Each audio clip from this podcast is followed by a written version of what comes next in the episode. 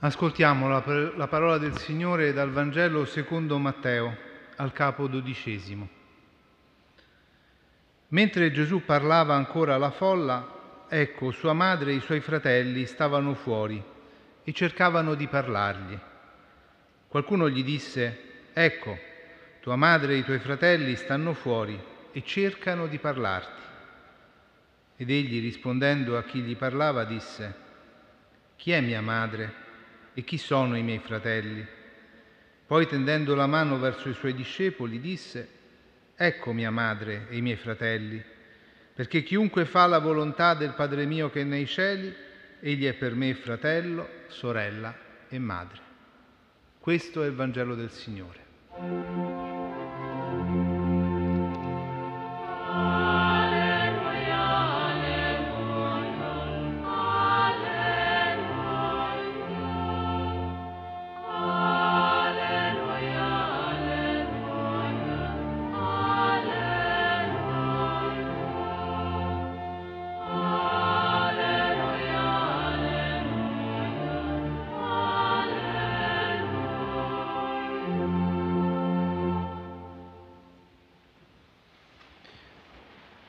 Chi è mia madre e chi sono i miei fratelli? Ecco, fratelli e sorelle, ascoltiamo questa domanda di Gesù al termine di questa giornata, ponendoci anche noi davanti alle folle che Gesù aveva davanti.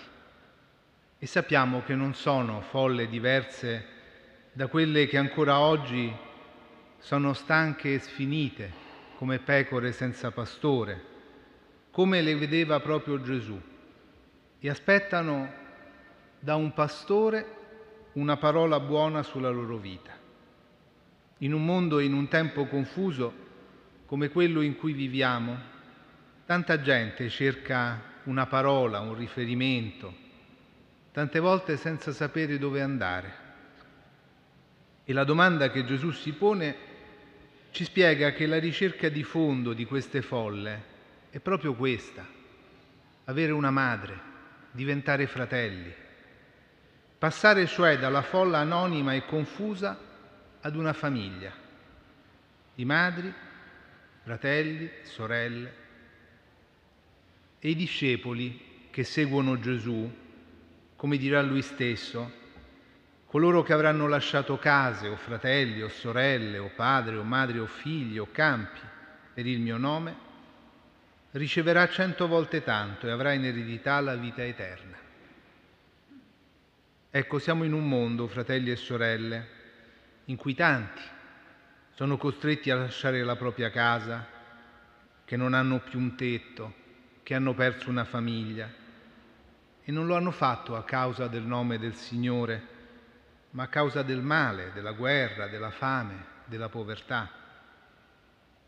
La sfida per il discepolo è allora imparare da Gesù, dal Maestro, a essere per tutti un padre, una madre, un fratello e una sorella, in una famiglia senza confini, larga come il mondo. E allora chi sono i fratelli e la madre di Gesù?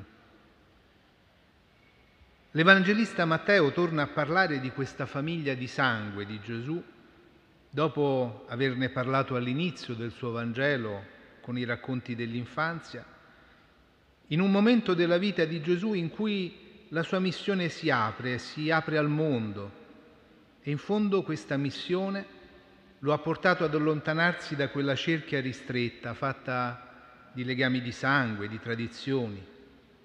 E sono a volte quei legami rassicuranti in cui proprio nei momenti di difficoltà siamo tutti tentati di rifugiarci. Ma la parola di Dio porta sempre ad andare oltre, a uscire da sé, come quando aveva chiamato Abramo a uscire dal suo paese verso un'altra terra.